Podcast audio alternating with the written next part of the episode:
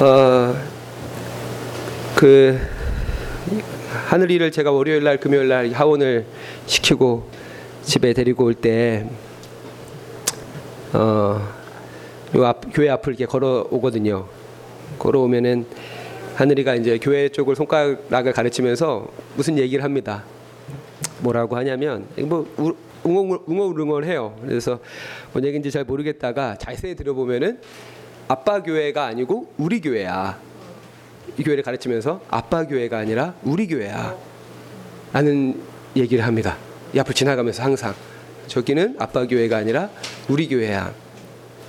어, 옛날에는 하늘이가 그 그래서 제가 기억을 더듬어 보니까 옛날에는 하늘이가 요 앞을 지나갈 때 아빠 교회다.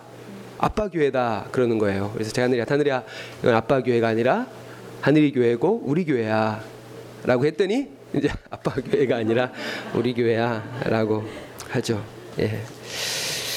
지난주에 우리가 어떤 교회의 어떤 한 몸으로서 우리 지체된 어떤 권리와 의무를 누리고 또 다해야 된다라고 이야기했고 오늘 설교는 어떤 면에서 조금 더 그 범위를 이 온 세상으로 확장해서 이 지구라고 하는 별에 이 지구라고 하는 이 땅의 한 몸으로서 어, 우리가 인간이 아닌 다른 피조 세계에 미쳐지는 여러 가지 고통과 아픔에 대해서 우리가 한 몸으로서 그 아픔을 느끼고 공감하는 것들이 필요한 주일이 아닌가 해서 어, 말씀을 드렸습니다. 오늘 여러분들하고 제가 짧게 나눌 어, 설교는 제가 쓴 것이 아니라 2019년 환경주일 공동 설교문을 우리 공동체 상황에 맞게 각색을 한 것임을 먼저 말씀을 드립니다. 어, 사족이지만 환경주일 공동기도 공동 설교문을 제가 오늘 가지고 여러분들 앞에 선 이유는 어, 환경주일이라도 이 일에 동참하는 교회와 성도들에게 같은 말씀이 공유되어야 된다는 취지에서 어, 그런 선택을 했지만 어, 동시에 어떤 설교 준비에 부담을 조금 덜어보려는 어, 그런 잔머리에서 비롯된 것이었지만 결과적으로는 전혀 그렇지 않아서 조금 편하려다가 어, 오히려 더 몸과 마음이 고생하게 되었다는 점도 말씀을 드립니다.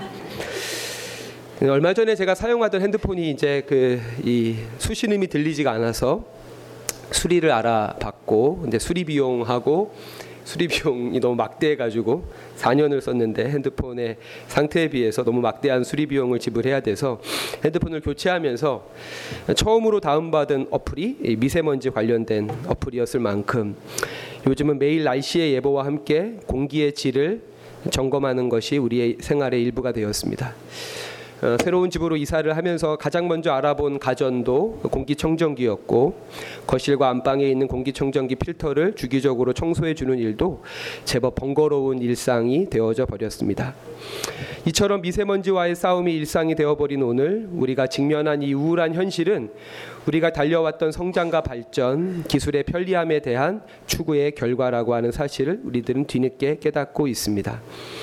기술의 발전으로 생활이 편리해지고 풍요로워졌다는 졌다고 생각하는 사람들이 많겠지만 공원에서 비누방울 놀이를 하는 어린아이들이 곧 터질 비누방울을 넉넉히 쫓아가듯 우리도 실상 꺼져버릴 거품과도 같은 성장과 풍요라는 환상을 쫓아 살아가고 있는 것은 아닌지요. 그러다 보니 제가 어, 청소년일 때 유행하던 노래 가사가 떠올랐습니다. 환상 속에 그대가 있다. 모든 것이 이제 다 무너지고 있어도 경제 성장과 기술 발전이 집약된 도시에서의 삶이 우리를 행복하게 해줄 것 같지만 정체된 미세먼지로 가득한 공기와 수도꼭지에서 나오는 붉은 수돗물로 인해서 우리는 불안함이라고 하는 불청객과 원치 않는 동행을 하, 동행을 하고 있습니다. 오늘 우리는 일상을 유지하기 위해서 역사상 가장 많은 에너지를 소비하며 살고 있습니다. 일례로 제가 일하고 있는 학교 교실에만 가봐도 콘센트에 빈자리가 없습니다.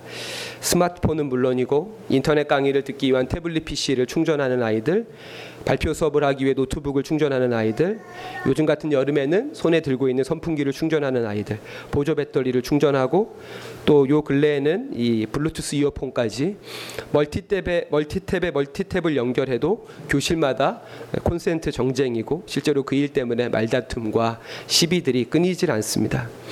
더 많이 생산하고 더 많이 소비하는 일로 인해서 우리의 일상의 대부분을 보내다 보니 인간다운 삶의 필수적인 요소인 사랑하는 가족과의 살가운 시간도 또 자연 속에서의 편안한 휴식의 시간도 거의 갖지 못하며 가져도 항상 뭔가에 쫓기듯 시간을 보내는 것이 우리의 현실이라고 하는 것입니다. 누가복음 12장에 보면 예수님께서 어리석은 비유라 어리석은 부자의 비유라고 하는 말씀의 시작에 15절에 이런 말씀을 하십니다. 어떠한 탐욕에도 빠져들지 않도록 조심하여라라고 말씀하십니다. 그럼에도 불구하고 그는 점점 많아지는 재산을 주체하지 못해서 더 큰 창고를 짓습니다. 그 창고가 완성되고 그 창고 가득 자신의 재산 자산들이 이렇게 쌓여 있는 것을 보면서 자기 자신에게 스스로 내 영혼아 여러 해 동안 쓸 물건을 많이 쌓아 두었으니 평안히 쉬고 먹고 마시고 즐거워하자라고 자기에게 이야기합니다. 산업화와 금융자본주의의 발달을 통한 생산과 자산의 증가라는 이 기적적인 경제 발전을 경험한 우리들에게 더 많이 생산하고 더 많이 소유하는 것이 선이라고 하는 환상이 자리 잡게 되었습니다. 이것은 우리뿐 아니라 거의 모든 나라, 거의 모든 사람들 안에 자리 잡은 가장 강력하고도 보편적인 가치관이고 도덕과 윤리의 잣대로서 내면화되어져 있습니다. 그러한 맹목적인 가치관을 토대로 끊임없는 생산과 생산의 증가와 성장을 실현하기 위해서 우리는 자원을 소비하고 환경을 파괴하고 우리 주변의 생태를 고갈시키고 있습니다. 하지만 과연 그러한 생산과 성장은 인간을 행복하게 했습니까?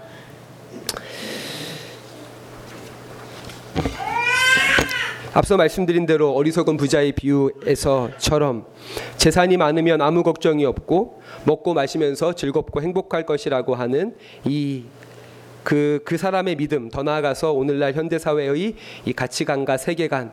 하지만 우리는 걱정이 줄고 또 행복이 증진되었나요? 우리나라는 1960년 1인당 국민소득 80달러로 전 세계 최고의 최 최빈국 수준이었지만 2018년에 우리의 1인당 GDP는 29,743달러로 약 3만 불에 이르게 되었고 세계 26위의 경제 부국이 되었습니다. 순수하게 GDP로만 비교해 봐도 375배가 성장한 것이고 거기에 달러 가치 변화를 감안해도 100배 가까이 성장한 것입니다. 하지만 그만큼 우리의 걱정이 줄어들었습니까? 또 우리의 행복이 더 커졌나요? 이 질문에 대해서 네라고 자신 있게 답할 수 있는 사람은 거의 없을 것입니다. 왜 그럴까요? 그것은 모든 것을 포기하고 경제 성장을 추구한 대가, 다른 말로 해서 생산과 성장의 대가로서 우리가 포기하지 말아야 될 것마저도 포기해 버린 그 결과라고 생각이 됩니다. 우리가 도둑질을 하거나 사기를 치지 않는 이상 불을 소나기에 넣기 위해서는 반드시 자원의 고갈을 전제로 하며 이는 환경과 자연의 훼손과 파괴를 의미합니다. 또한 자연의 파괴는 전통과 인간 관계의 파괴로 이어지게 됩니다. 환경주의를 앞두고 어, 이제 설교문은 정해져 있으니까 어떤 찬양을 부를까 한 주 동안 고민을 했는데 제 머릿속에서 맴도는 노래는 찬양이 아니라 동요였습니다. 그 동요는 여러분들이 다 아시는 고향의 봄이라고 하는 동요였는데요. 어, 그 유튜브로 그, 그 노래를 들으면서 참 많이 울었습니다. 나의 살던 고향은 꽃피는 산골, 복숭아꽃, 살구꽃, 아기 진달래, 울굿, 불굿, 꽃 대걸, 자리인 동네, 그 속에서 놀던 때가 그립습니다. 꽃동네, 새동네, 나의 옛 고향, 파란들 남쪽에서 바람이 불면 냇가에 수양버들 춤추는 동네, 그 속에서 놀던 때가 그립습니다. 저만 해도 초등학교 1학년에 아파트로 이사한 뒤로 지금까지 쭉 아파트에서만 산 세대인데요. 그래도 아파트 단지 옆에 길만 건너면 또랑이 있었고 그 또랑에서 개구리를 잡고 송사리를 잡고 겨울과 여름이 아니면 가을과 봄은 봄을 하루 종일 그렇게 지냈습니다. 요즘처럼 스마트폰이나 PC방은 없었지만 정말 시편 기자의 고백대로 부유하지는 않지만 부족함이 없는 삶으로 기억됩니다. 산업화와 자본주의의 결정체가 바로 도시이죠. 도시에서 우리는 편리함과 부유함을 얻은 대신 고향과 함께 자연, 넓은 의미에서의 가족, 친구를 잃어버린 것은 아닌지요. 삶의 여유와 추억, 그리움과 삶의 여백을 잃어버린 것은 아닌지요. 아까 읽었던 누가복음 12장 그 부자의 스스로의 고백에 대해서 하나님은 이렇게 응답하십니다. 하나님은 하나님이 이르시되 어리석은 자여 오늘 밤에 내 영혼을 도로 찾으리니 그러면 내 준비한 것이 누구의 것이 되겠느냐 하셨으니 자기를 위하여 재물을 쌓아두고 하나님께 대하여 부여하지 못한 자가 이와 같으니라 아멘. 방금 읽어드린 이 말씀 그 부자의 고백 나 내 창고에 먹을 것이 가득 쌓였으니 평안히 쉬고 먹고 마시면서 즐거워하자라고 하는 이 부, 부자의 이야기에 대해서 하나님께서 내가 오늘 밤에 내 영혼을 도로 찾으면 네가 지금 쌓아둔 그것이 다 누구 것이 되겠느냐 그러면서 재물을 쌓아두고 하나님께 대해서 부여하지 못한 자가 바로 이와 같은 자이다라고 하는 말씀입니다. 방금 읽어드린 그 말씀은 어, 생각보다 많은 많은 설교에서 이렇게 잘못 어, 가르쳐지고 있는 말씀이라고 생각이 됩니다. 오늘이 환경주의 설교이기 때문에 그 부분에 대해서 길게 설교할 수는 없겠지만 잠시나마 짚고 넘어가도록 하겠습니다. 우리가 그 부자의 독백의 의미와 이어지는 하나님의 말, 하나님의 경고 그리고 그 비유에 대한 예수님의 설명을 이해하기 위해서는 세 가지를 각각으로 떼어놓고 보지 않고 하나로 연결해서 어, 봐야 될 필요성이 있는데요. 우리가 하는 가장 이 본문에 대해서 우리가 하고 있는 가장 큰 오해는 하나님께서 교만한 부자의 생명을 빼앗아 가심으로써 모든 것의 주권과 권능이 하나님께 있음을 나타내신다라고 하는 해석입니다. 하지만 오늘 본문에 이 부자의 독백과 그리고 하나님의 말씀을 계속 보면 가장 많이 등장하는 단어가 영혼이라고 하는 단어입니다. 영혼. 세 번이나 반복되고 있는데요. 즉 부자는 자기의 영혼을 만족해 하기 위해서 재산을 모으고 또 모은 것이고 하나님께서는 내가 오늘 너의 영혼을 가져가면 이것이 네 것이 되겠느냐라고 하는 말씀입니다. 여기서 영혼이라고 하는 것을 헬라어로 어, 이야기하면 푸시케라고 하는 단어이고요. 어, 우리말로 굳이 번역하면 내적인 자란 뜻입니다. 내적인 자. 그렇기 때문에 하나님께서 영혼을 차, 영혼을 도로 찾아가신다라고 하는 말씀은 생명을 앗아가신다, 건강을 빼앗아 가신다라고 하는 뜻이 아니라 너의 정신, 너의 마음을 뜻하는 것이라고 하는 것이죠. 이 푸시케라고 하는 의미를 조금 더 설명드리면 윤리와 도덕, 가치와 의미가 머무는 어떤 마음의 정소, 마음의 어떤 자리를 뜻하는 것입니다. 어리석은 부자는 탐욕이 그의 정신, 그의 영혼을 사로잡은 것입니다. 물질이 유일한 삶의 목적이 된 그것이 그의 삶의 도덕과 윤리가 되고 가치와 의미의 전부가 되어져 버린 것입니다. 이 어리석은 부자의 비유를 보면 너가 등장하지 않습니다. 자기 외에 다른 사람이 한 번도 등장하지 않습니다. 아내는 물론 자식이나 형제도 등장하지 않습니다. 이웃 역시 마찬가지입니다. 그렇기 때문에 저는 하나님께서 내가 오늘 밤에 내 영혼을 도로 찾으리니라고 하는 이 말씀은 미래 가정형이 아니라 이미 이 사람 속에 과거에서부터 지금에 이르기까지 그리고 지금 네가 너의 삶을 변화시키지 않으면 미래까지도 이어지게 될 스스로 자초한 하나님의 심판이라고 하는 것입니다. 그러면서 예수님께서는 이 비유를 해석하시면서 22절 23절에 이렇게 말씀을 하십니다. 또 제자들에게 이르시되 그러므로 내가 너희에게 이르노니 너희 목숨을 위하여 무엇을 먹을까 몸을 위하여 무엇을 입을까 염려하지 말고 목숨이 음식보다 중하고 몸이 의복보다 중하니라. 아멘. 이 말씀을 이어서 하십니다.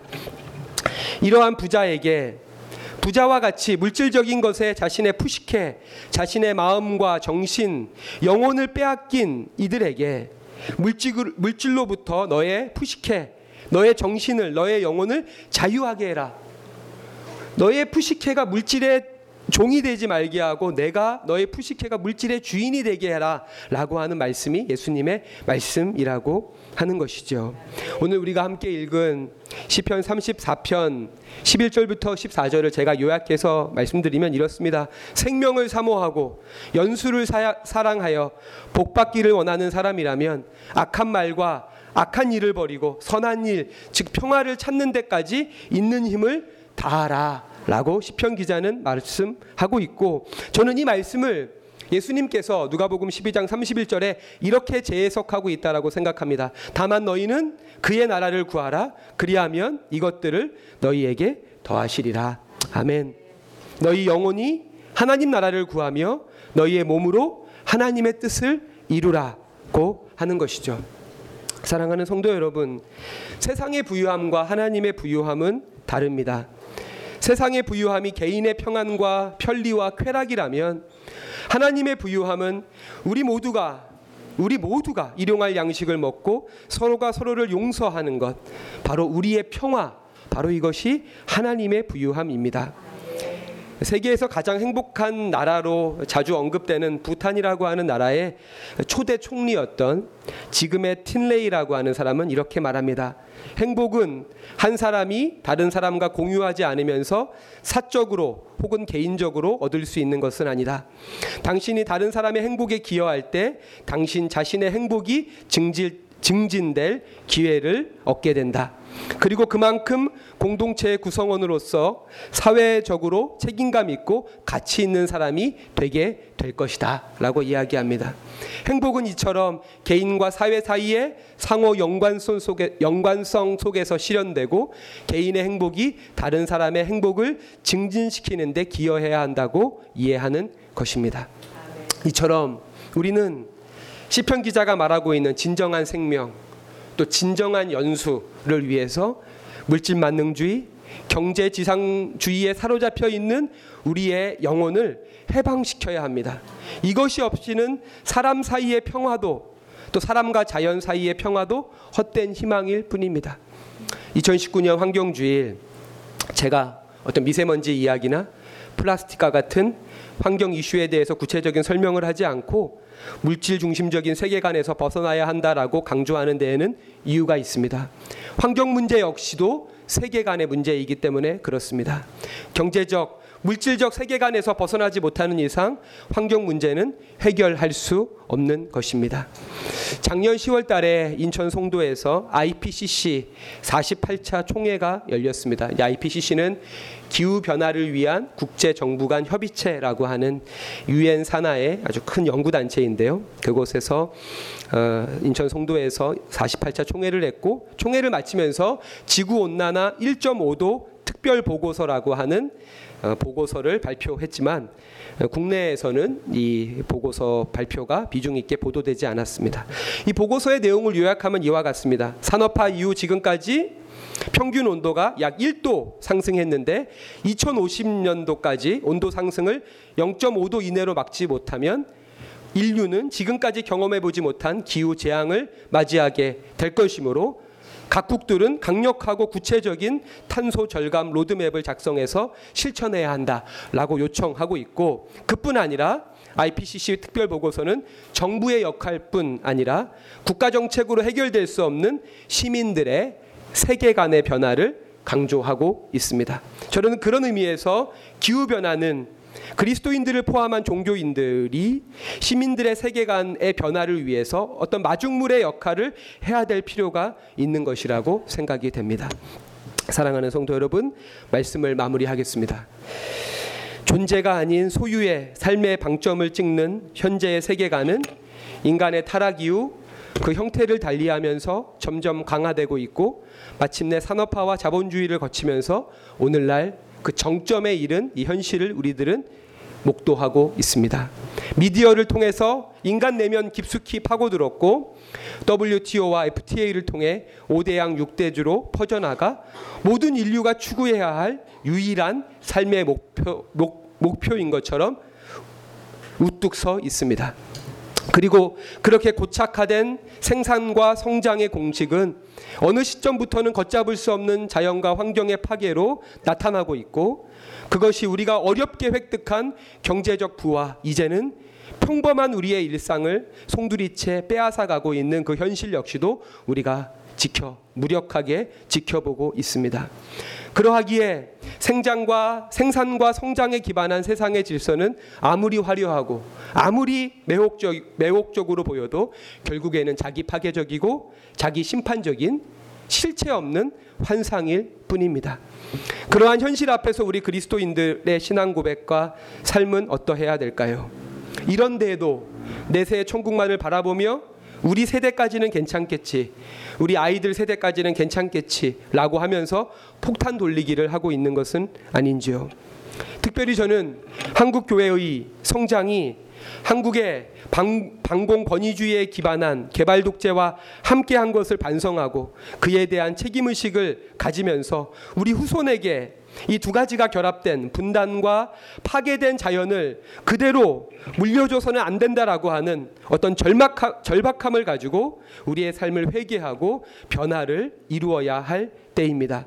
무엇을 먹고 무엇을 입을까 해서 하나님 나라와 의를 구하는 일을 추구하는 진정한 교회와 그리스도인들로 우리들이 다시 태어나야 합니다.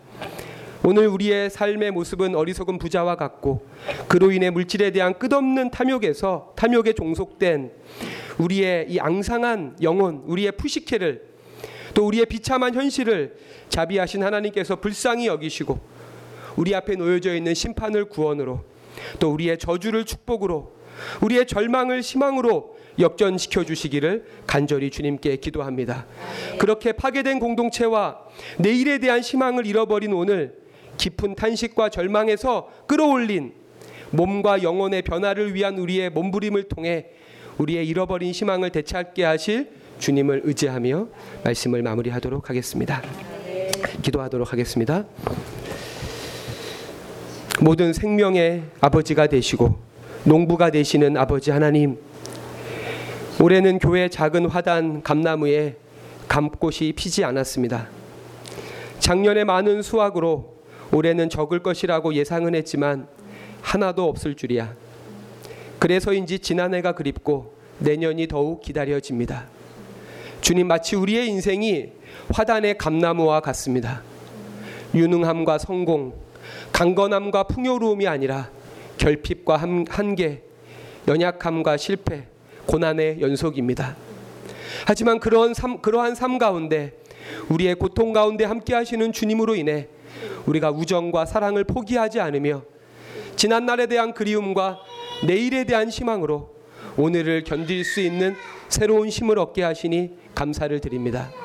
주님, 세상의 부유함이 아니라 당신이 주시는 부유함을 끝까지 붙들고 살아갈 수 있도록 우리에게 지혜를 주시고 새로운 삶을 결단할 수 있는 용기와 능력과 믿음을 더하여 주옵소서.